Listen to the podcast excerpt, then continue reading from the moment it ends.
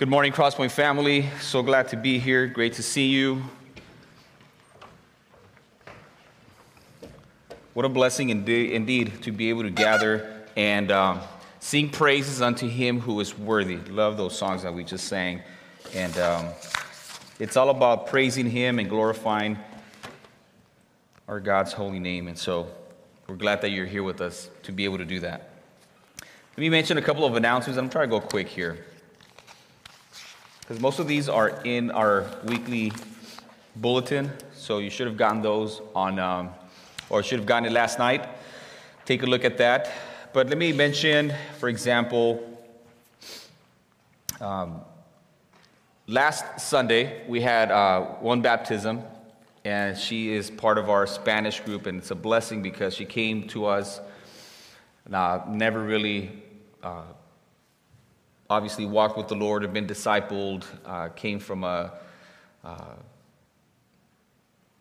place where she didn't know the Lord, and here she got a chance to hear the gospel, and it's a blessing that she has connected with us so well. You'll get a chance to meet her, Lord willing. She's already helping and volunteering here at church, and so it's great to see that happen, where somebody who does not know the Lord is invited to church, they hear the gospel, the Lord reaches them, they are baptized, and they become part of our local family. It's a blessing. But to that, I will also mention that Michelle, who's here this morning, and we're pleased to have you, Michelle, is getting baptized, Lord willing, this coming Sunday. So next Sunday. And I want to mention that because, well, we want to celebrate what God is doing, obviously, but also remind everybody that that's what we're about here at Crosspoint as a church. We are disciples of Christ who make disciples. And we can't really call ourselves true disciples of Jesus Christ if we're not about making disciples. And don't let the enemy put anything weird in your head about unnecessary guilt trips or, you know, I'm not really doing this or that.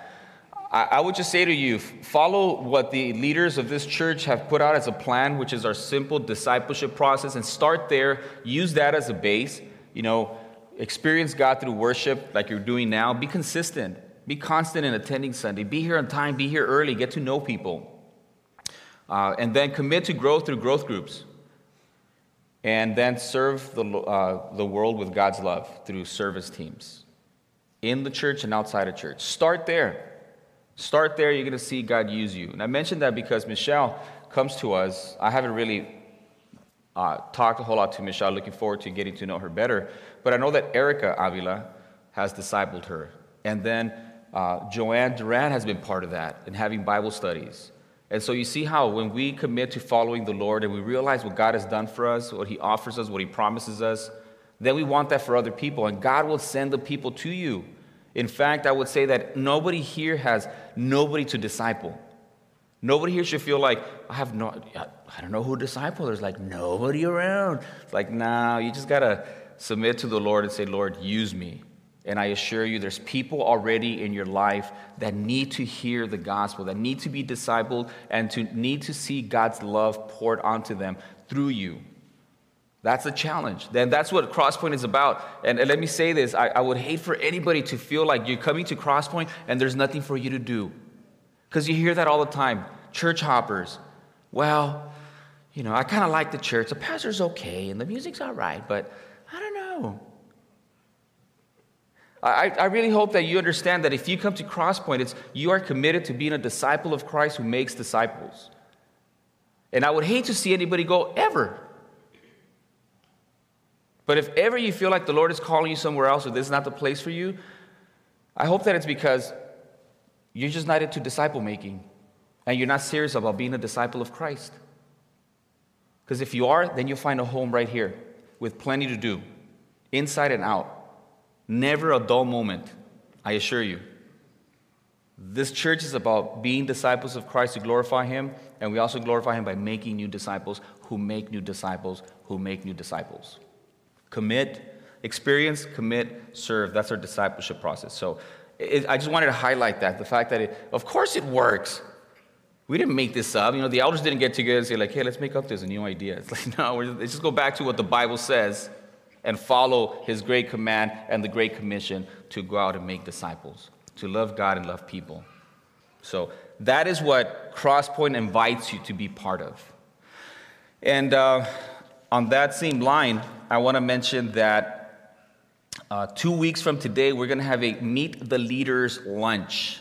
And that is for anybody who's been recently added to our church family. So if you've been here, I don't know, about 6 months or less, or right around there, or if you missed the last Meet the Leaders lunch, this is for you. And off the top of my head, and working with our, welcoming team, there's at least about 30 of you, and many of you are sitting right here, and some of them are from our Spanish group. You've stuck around. You've stuck around. Somebody invited you, or you started coming, and you know that maybe this is the place that Lord has for you to grow and to make friendships and to serve Him. And so we want to spend some time with you. And we're going to grab some lunch. So we do want you to sign up. I know Brother Tony Pena Sr., who's outside in the welcoming table, he registers you in, kind of checks you in. He has a clipboard. You could also send me an email. Let me know you're coming, how many people in your party, because we want to be ready for that. But we're really looking forward to that. Our last one, we had about 27 people. We expect to have another 30 people. Think about that. That's 60 people in about a year. That's actually really good. Just in case you don't know, part of the reason why we're in the gymnasium having church services because we expect God to bless us with many new Crosspointees. There's such a thing, Crosspointees? And so this building is going to allow us to grow much easier than our other building. So we want to grow. Of course we want to grow. We want to fill this place up. We want to have multiple services.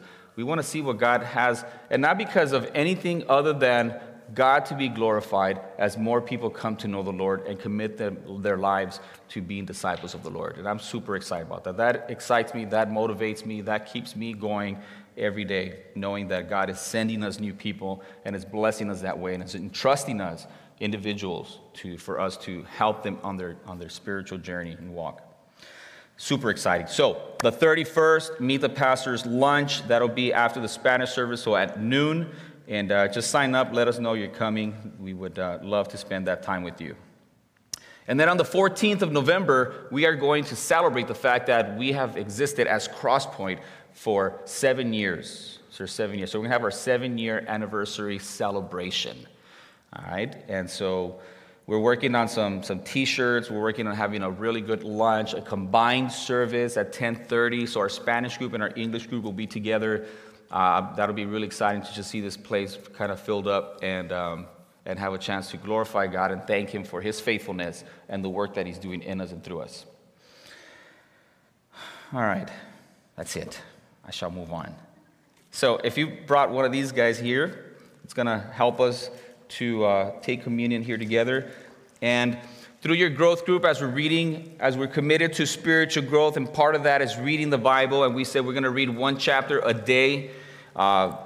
You'll be reading Ephesians this coming week, and so I want to preach this morning a message from there, and it's entitled God's Kindness. But I also want to take communion and use Ephesians chapter 2, verses 16 through 17 or 18. So, in preparation for taking communion. So, Ephesians chapter 2, starting in verse 16. And here, Paul, such a rich letter, and I've preached on this, right, about 6 sermons on Ephesians not that long ago. We just kind of scratched the surface. But here in Ephesians 2, verses 16, starting verse 16, it's talking about the mystery, and we talked about that, the mystery that the Gentiles, the non-Jews, were also co-heirs through Jesus Christ. And this was such a mystery. But it says, starting verse 16 in chapter 2 of Ephesians, and that He might reconcile them both to God, both being Jews and Gentiles, in one body through the cross, thereby putting to death the enmity. And He came and preached peace to you who were afar off and to those who were near. For through Him we both have access by one Spirit to the Father. So whether Jew or Gentile, we all come to have peace with God the same way, which is through Jesus Christ and His sacrifice on the cross of Calvary. And for most of us who are Gentiles, we get to be co-heirs with Christ. We who were once far off we who were once dead in sins and trespasses, aliens of the commonwealth of Israel, through the one body of Christ and his sacrifice at the cross, we are able to make peace with God. The enmity, the animosity is taken away through Jesus' sacrifice at the cross. Isn't that awesome? And we get to celebrate that by taking communion. That is what binds us together. Though there are many of us, we're individually members of one another, but we're also members of one body, and that is the body of Christ. And so as you peel back the first layer, you have the bread, unleavened bread, which symbolizes that one body through which God the Father made peace through the sacrifice of our Lord. Let's take that together.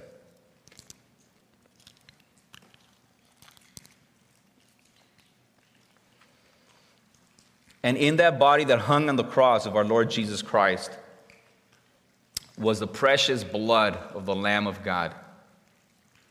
Precious in that its worth is incalculable. There is no way you can put a price on its worth, but suffice to say, it's enough to pay for all of our sins and the sins of the world. And so we take that together.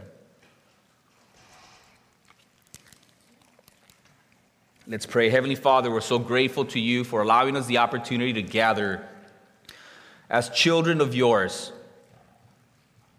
through what you did through your Son at the cross of Calvary some 2,000 years ago. And we are here celebrating that, recognizing that, proclaiming this truth that we are children of yours through that sacrifice for which we are eternally grateful. I thank you for all my brothers and sisters who are here, for those joining us online. I ask for your blessing. I ask for your help as we listen to a message this morning about your kindness. Father, that it would penetrate our being and that it would motivate us to live for your honor and glory. We thank you. We ask you this in the wonderful name of Jesus Christ, our Lord and Savior. Amen. All right. So let's take a look at Ephesians chapter 2, verses 1 through 9. I'm going to read that. And the title of this morning's message, once again, is God's Kindness.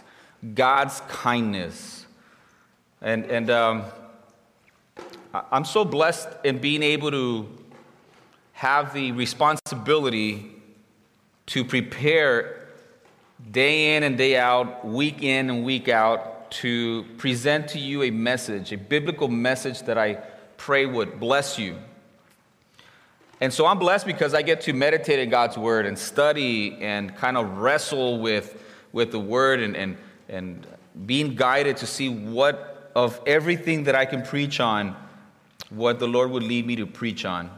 And so this morning, God's kindness, as I was reading through Ephesians, because it's part of our growth group curriculum, gives you a chance to read, study, ask questions, share with your group. And I think that is one of my most favorite things to do, is just to gather with other believers and just to be able to talk about the word. It's one of the things that I enjoy doing with my dad before he passed away. We always had like this weird, he was super quiet and I was kind of like a shy kid, and he wasn't very emotionally expressive, and so I don't recall having many conversations growing up. But as an adult, and towards the last years of his life, we got a chance to talk scripture and doctrine and get into it a little bit every once in a while with him. And those were some of my favorite times that I got to spend with my dad. And so anytime we get to together and get a chance to speak of God's word and God's faithfulness and his kindness and his goodness is something that I truly, truly enjoy. And that's part of what the growth groups provide an atmosphere for you to do. So I hope you're being blessed by that and you're part of one. So God's kindness, Ephesians 2, let me read that. And the key verse is verse 7, but I'm not going to read verse 7 only. I'm just going to read the whole thing now and we'll get right into it. All right? And this is the main point before I read. The main point is God deserves to be forever glorified for the kindness that he has shown us. God deserves to be forever glorified for the kindness that he has shown us. That's what we're going to talk about. So Ephesians 2, 1 through 9 says, And you he made alive who were dead in trespasses and sins, in which you once walked according to the course of this world, according to the prince of the power of the air, the spirit who now works in the sons of disobedience, among whom also we all once conducted ourselves in the lusts of our flesh, fulfilling the desires of the flesh and of the mind, and were by nature children of wrath, just as the others. But God, who is rich in mercy because of his great love with which he loved us, even when we were dead in trespasses, made us alive together with Christ. By grace you have been saved. And raised us up together and made us sit together in the heavenly places in Christ Jesus, that in the ages to come he might show the exceeding riches of his grace in his kindness towards us in Christ Jesus. For by grace you have been saved, through faith, and that not of yourselves. It is the gift of God, not of works, lest anyone should boast. Amazing, amazing. Now, I can't tell you how many times I've read that scripture, even recited it. But as I was reading Ephesians through this word kindness, and this idea that in verse 7, that in the ages to come he might show the exceeding riches of his grace. He's going to show the exceeding riches of his grace. How? In his kindness towards us in Christ Jesus. And so I got to thinking, kindness, man, what is kindness? What does kindness look like? What does kindness feel? What does it feel like to receive kindness? And how does it feel to express kindness to others? And so I did some research, and I found a really cool definition of kindness that I want to share with you. It says, kindness, it's the sincere and voluntary use of one's time, talent, and resources to better the lives of others through genuine acts of love, compassion, generosity, and service. You guys got all that? I love this definition. I mean, think about it. If you had to define kindness, how would you? Let me submit this definition to you once again. Kindness is the sincere and voluntary use of one's time, talent, and resources to better the lives of others through genuine acts of love, compassion, generosity, and service.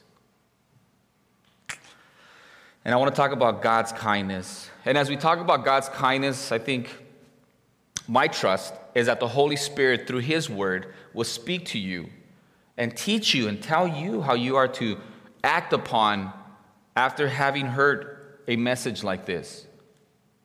And I'll do some application, of course, but we should never feel like, yeah, that was a great sermon on kindness. All right. Okay, be quiet. Let's go already. I'm hungry. You know?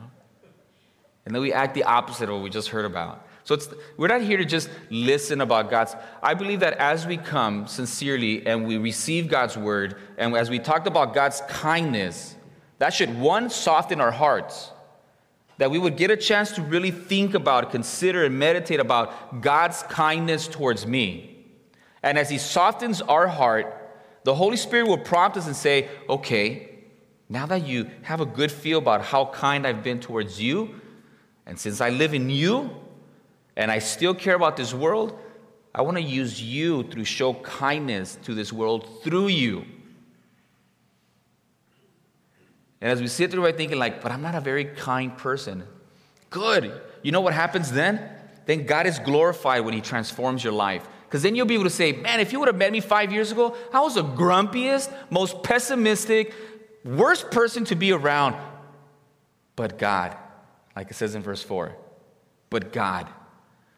Boy, 2 years ago, if you would have talked to me that way, you know what would have happened? Ooh. But God restrains me. He's changing me. He's transforming me. And you know who takes the credit? God does. That is how God is glorified through our lives, not this mystical, weird thing that we talk about God being glorified. Beloved, God is glorified as we're here. As we lift up our voices and sing to him and recognize his goodness, as we leave here and we treat our husbands and wives better, and our children better, and our neighbors and our strangers and our enemies, and we begin to live the way God wants us to live, God is glorified. And Ephesians is really about that. It's a prison epistle written by Paul, and it's a rich, rich letter. And he's telling believers, hey, this is who you are in Christ, and starting in chapter 4, and this is how you're supposed to live your life in this world. Worthy of my calling, he says. Beloved, the word is alive. It needs to be transforming you. If it's not, you're not receiving it. You're not humbling yourself before it. You're not surrendering to him. But I'm grateful that I see so many of you, and I get to interact with a lot of you and see what God is doing in you and through you. So praise God for that. How do you feel when somebody shows you kindness? I'll give you 10 seconds. Think about the last time you experienced kindness from somebody else. Just somebody who sincerely and voluntarily used their time, talent, and resources to better your life through a genuine act of love, compassion, generosity, or service. And I hope nobody's here thinking like, no, never. I can't think of one. You need some new friends, and you need to come to Crosspoint more, because you'll find some people here that are generously kind towards one another. I'm so grateful that throughout my life, I've experienced kindness through people around me, through my family, through my church family. It's amazing. And then a question for us to be a little convicted is, how do you feel when you treat others with kindness? When's the last time you just sincerely and voluntarily used your time, talent, and resource to better the lives of others through a genuine act of love, compassion, generosity, or service? And I would submit to you that when we are intentionally showing kindness to others, we are living the way Christ wants us to live for him. To do the opposite of that is just to be disobedient, or to be neglectful of that is just to be indifferent about our walk and our relationship with God. So let's talk about kindness, the kindness of God. And I got 4 points I want to share with you and lots to say, and so let's get right to it. The kindness of God, point number 1, from chapter 2, verses 1-9. Point number 1, the kindness of God is undeserved. Undeserved.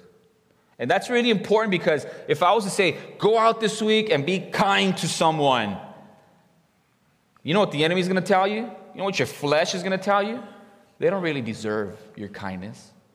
What have they done for you lately? Well, they haven't been kind to you. Why would you be kind to them? Don't think you're the only one. The devil and your flesh, it's our common enemy, and we all go through that. So the kindness of God is undeserved. Ephesians 2:1-3, listen to that. And you he made alive, who were dead in trespasses and sins, in whom you once walked according to the course of this world, according to the prince of the power of the air, the spirit of who now works in the sons of disobedience, among whom also we all once conducted ourselves in the lust of our flesh, fulfilling the desires of the flesh and of the mind, and were by nature children of wrath just as the others. And I hope nobody's here thinking like, I was never like that. I've always been a good person. Careful, beloved. Careful. Paul says we all conducted ourselves this way. If you hadn't, then there would have been no need for salvation, and then Christ died in vain, like it says in Galatians.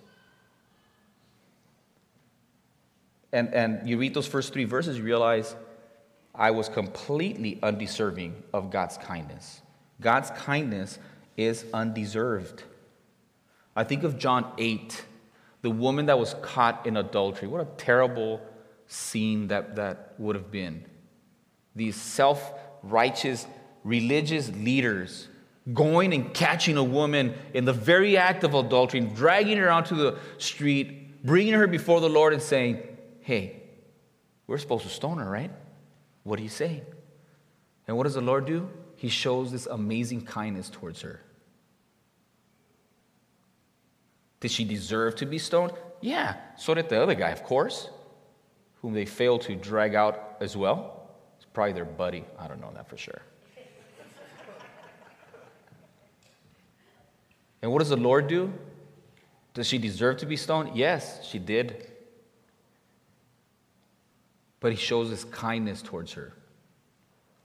And you read the Gospels and you see God's kindness over and over and over. God just having mercy and showing his grace towards people. And he does the same for us. And it's undeserved. Romans 9, verses 15 through 16, some tough chapters in Romans. Even Peter, I find so much comfort when Peter says, hey, you know that Paul, some of the stuff that he writes is just hard to understand. I love it. Like, thank God. Peter had a hard time with Paul's writings, so profound. But Paul writes in Romans chapter 9, verses 15 and 16, he says, for he, God says to Moses, I will have mercy on whomever I will have mercy, and I will have compassion on whomever I will have compassion, so that it is not of him who wills, nor of him who runs, but of God who shows mercy. Beloved, if you're here, not just here at Crosspoint, but if you're here in the family of God, it is only by God's grace in showing kindness towards you, and it is undeserved. So the kindness of God is undeserved, but here in Ephesians chapter 2, we also read that it is motivated by his love. That's point number 2. God's kindness is motivated by his love. Listen to what it says here in Ephesians 2, verses 4 and 5.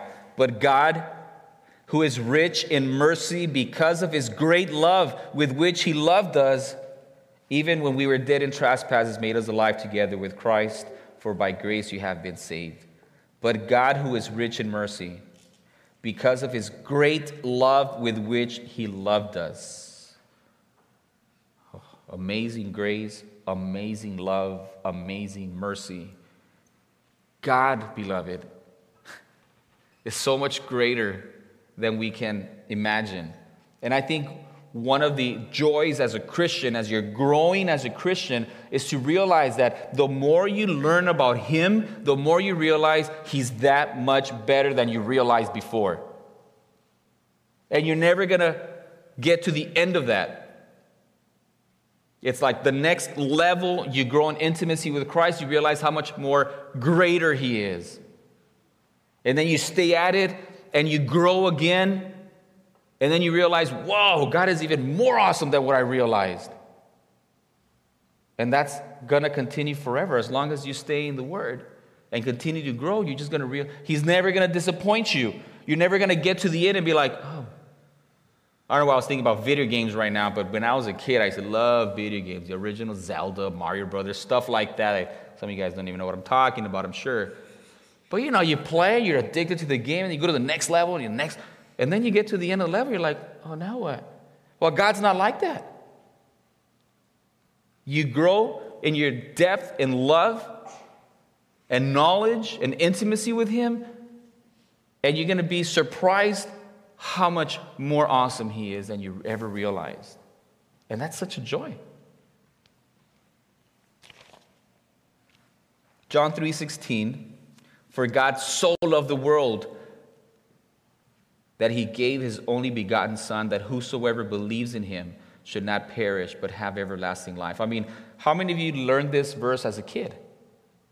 And when I read that verse now, as a 46-year-old, I'm thinking, I don't understand that.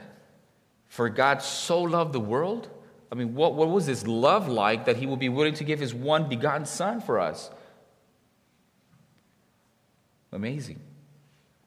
Galatians 2:20, I have been crucified together with Christ. It is no longer I who live, but Christ lives in me. In the life that I now live in the flesh, I live by faith in the Son of God who loved me and gave himself for me. The kindness of God is motivated by his love. And then Romans 5:8 says that while we're yet sinners, Christ died for us. And that's how he demonstrates his love to us.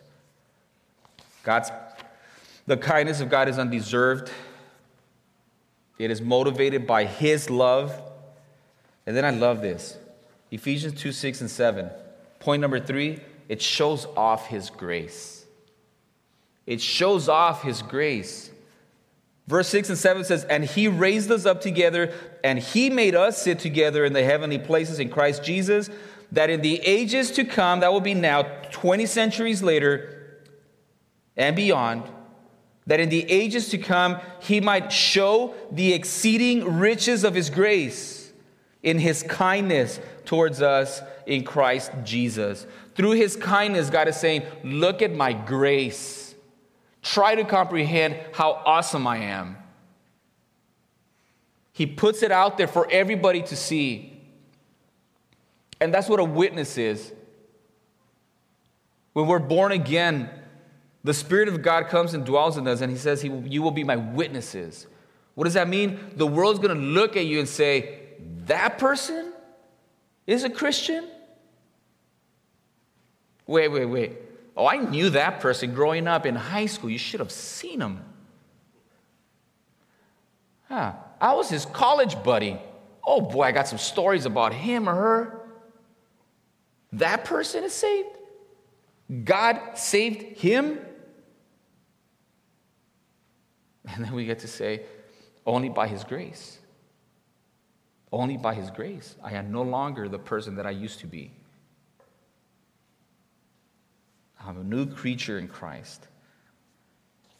Through us, beloved, and in us and through us, God shows off his grace. Your very life as a Christian should be a display of God's grace to the world. And that is how he is glorified. Colossians 2, 13 and 15, I love this as well. It says, you being dead in your trespasses and the uncircumcision of your flesh, he has made alive together with him, having forgiven you all trespasses, having wiped out the handwriting of requirements that was against us, which was contrary to us, and he has taken it out of the way, having nailed it to the cross. And listen to this, verse 15 in Colossians chapter 2. Having disarmed principalities and powers, he made a public spectacle of them, triumphing over them in it. At the cross, at the very gory, painful cross, God was actually displaying his grace to the world. He was demonstrating his kindness to you 2,000 years ago. Isn't that amazing? He was making a public spectacle of the fact that he was triumphing over death and over sin in order that he would offer us forgiveness and a new life. While the kindness of God shows off his grace. So kindness is action, right? Kindness requires action. You can't be a kind person and not do anything. Kind of like love. And if you really think about kindness, it's very closely associated with love and mercy and grace. But in this case, it's love in action results in kindness. Isaiah 44, verses 22 and 23 says, I have blotted out like a thick cloud your transgressions, and like a cloud your sins. Return to me, for I have redeemed you. Sing, O heavens, for the Lord has done it. Shout, you lower parts of the earth. Break forth into singing, you mountains, O forests, and every tree in it. For the Lord has redeemed Jacob and glorified himself in Israel. You read the Old Testament, what's it all about? God glorifying himself. How? In the grace and the kindness and his love that he shows this rebellious nation of Israel. And in the New Testament, the church. But the thread and what stays the same is God's faithfulness, God's goodness, God's love, God's mercy, God's kindness towards people, undeserving people.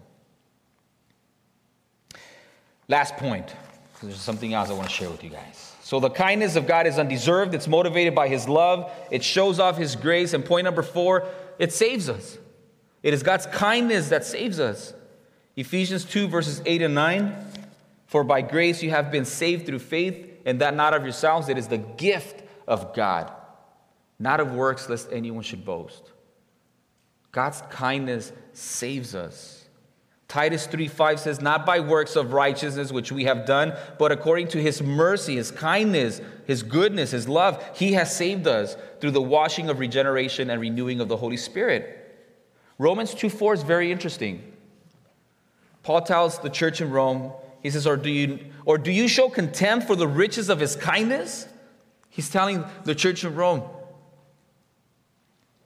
are you not going to accept and realize his kindness? Are you going to show contempt for the riches of his kindness, forbearance and patience? Not realizing that God's kindness is intended to lead us to repentance. It is God's kindness that leads us to repentance.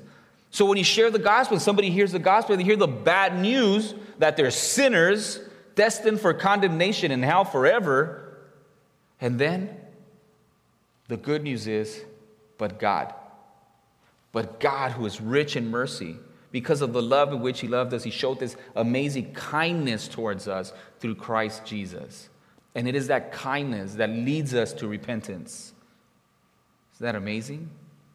And beloved, if you're sitting here thinking like, I'm not sure if God is really kind, and you have a list of reasons why you think God is not kind, you need to be careful with that. You're falling right into the enemy's hands. And in a group like this and people watching online, I know there's some of us perhaps here that are feeling like that. Yeah, that sounds really good, but why? Why this? Why these tragedies? Why these difficulties? And I want to share a couple of thoughts about that. How do you reconcile the fact that God is kind, loving, merciful, gracious, and then we have our difficult circumstances? And what are we supposed to do about that?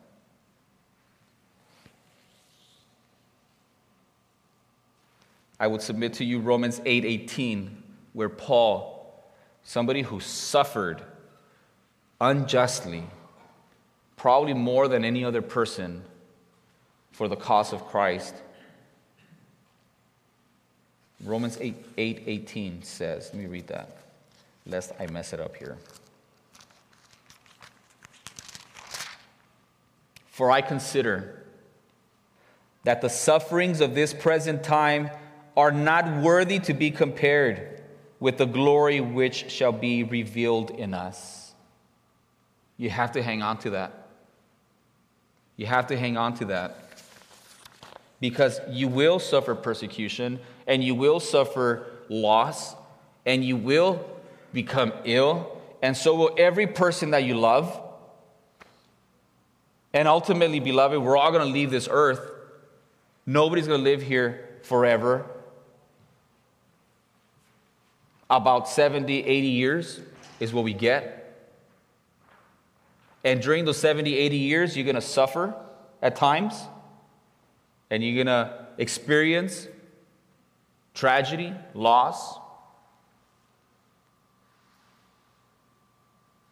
But that is why God sent his one and only begotten Son. This life is temporary. And we don't want to minimize the pain and the loss and the suffering. And that's part of why we are supposed to be working together as a family, supporting, encouraging, helping one another. Because we need each other. Need each other. But Paul says, no matter how bad things get here, they are not worthy to be compared to the glory that we will experience in heaven. The more we focus on the life to come, the easier and more bearable difficult circumstances here on earth are. We're only here for a little while. James says we're but a vapor. We're here now and gone tomorrow. And very much a big problem is that we want to hang on to this life, this temporary life, and you're going to lose every time. My dad's been gone for almost 8 years, but I know exactly where he is. And even though I had him for 35 years, he's going to be such a bigger part of my future than he was of my past. Guaranteed. And anybody who has surrendered their life, repented of their sin, accepted Jesus Christ as Lord and Savior, and has been born again, has that hope, that security, that if we're here today and gone tomorrow, we know we're going to be the next day, forever. We can't allow ourselves to fall into the trap of the enemy, to be conformed into this world, this temporary life that will disappoint you over and over. But even in those hard times, he promises to be with us and never forsake us. But we got to stay at it, beloved. We got to be spiritually, internally minded.